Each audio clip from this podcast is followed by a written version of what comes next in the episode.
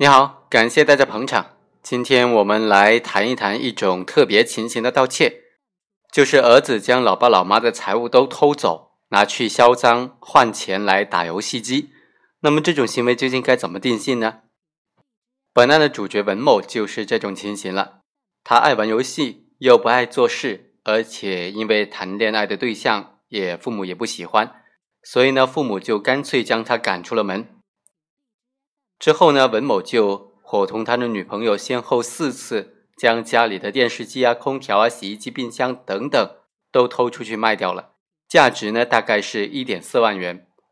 后来检察机关呢是以文某和他的女朋友构成盗窃罪向法院提起了公诉。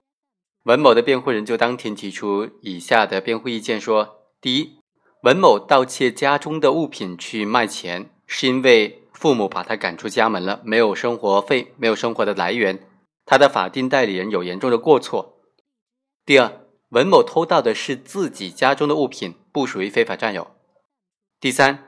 按照一九九八年三月份最高院出台的《关于审理盗窃案件具体应用法律若干问题的解释》第一条第四款的规定啊，偷盗自己家中的财物或者是近亲属的财物，一般可以不按照犯罪来处理。对于确有追究刑事责任必要的，在处罚的时候也要和在社会上作案的这种犯罪有所区别。这就是司法机关在处理发生在家庭成员和近亲属之间的这种盗窃案件的时候，所应当遵循的一个基本的刑事政策。所以，辩护人就提出，本案当中应当宣告被告人文某无罪。像本案这样发生在家庭成员和近亲属之间的偷窃案件，其实是非常普遍的。那这种行为该怎么处理、怎么定性呢？我们来好好探究一下。像这种偷拿自己家的财物或者近亲属的财物，和社会上作案的普通的盗窃犯罪肯定是有很大不同的嘛。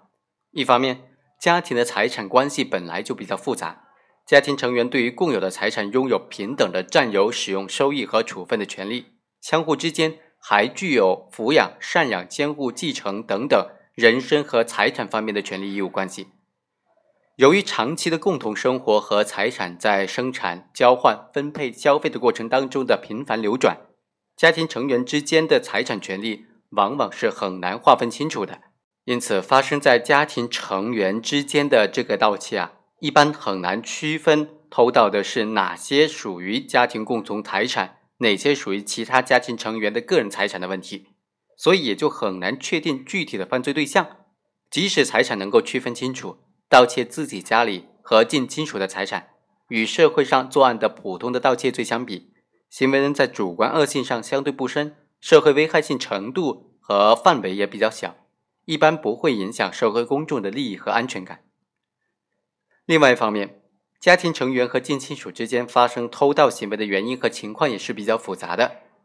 而且受害人报案之后，一旦知道是自己的近亲属所为，出于亲情或者其他种种原因。一般都不愿意继续的去诉诸司法程序追究作案人的刑事责任。在这种情况之下，如果司法机关主动的进行刑事追诉，将会给受害人及其家庭带来不必要的消极影响，社会效果也并不好。因此，最高人民法院在关于审理盗窃案件具体应用法律若干问题的解释当中，就明确的规定，偷拿自己家的财物或者近亲属的财物。一般可以不作为犯罪来处理，当然，在司法实践当中，也并不排除对发生在亲属之间的某些严重的盗窃行为进行刑事责任追究的可能性，比如多次盗窃亲属的财物屡教不改，或者盗窃亲属财物数额巨大，或者盗窃亲属的财物进行违法犯罪活动的，被盗的亲属强烈的要求司法机关追究他的刑事责任的案件等等。但是，即使在这种情况之下，司法机关处理相关案件的时候，也要充分的注意行为人的盗窃毕竟是自己近亲属的财物这一特殊性，以及他的亲属的气愤反感情绪也会随之时间的变化而变化。根据案件的事实、法律的规定和刑事的政策，应当综合的考虑行为人盗窃的次数、盗窃财物的价值、给被盗亲属造成的损失。行为人和被盗亲属之间关系的远近，以及案发之后的反应等等情况，慎重的确定是否有必要来追究被告人的刑事责任了。最高院在这个司法解释当中明确规定说，对确有必要追究刑事责任的处罚的时候，也应当和社会上普通的盗窃犯罪有本质的区别。司法解释的这一规定虽然没有对哪些属于确有必要追究刑事责任的情形作出列举，也没有具体指出这种处罚上应当怎么样有所区分呢？但是，可供司法机关在处理具体案件的时候。作为一项基本的准则，可以酌情的做出各种判断和决定。在定罪量刑的时候，要格外的慎重；在处罚上，要考虑必要的从宽。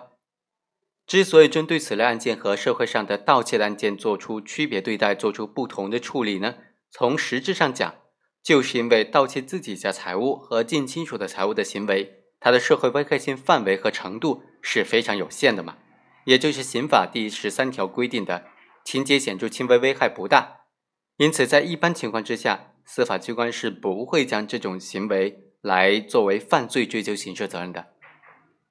最后，法院经过审理也认为，文某在作案的时候年龄才十七周岁，法定代理人王某是文某的唯一法定监护人，在文某成年以前都有抚养的义务。文某因为爱玩游戏，呃，懒做事，过早的谈恋爱，虽然有他不对的地方。但是，作为法定的监护人，王某将文某赶出家庭，不给他生活费，管教的方法是不当的，有悖于我国婚姻法和未成年人保护法的规定，没有正确的履行监护人的职责嘛？文某尚未成年，是家庭财产的共有人，偷拿自己家中的财物变卖，当然就不属于非法占有了。因此，法院判定文某无罪。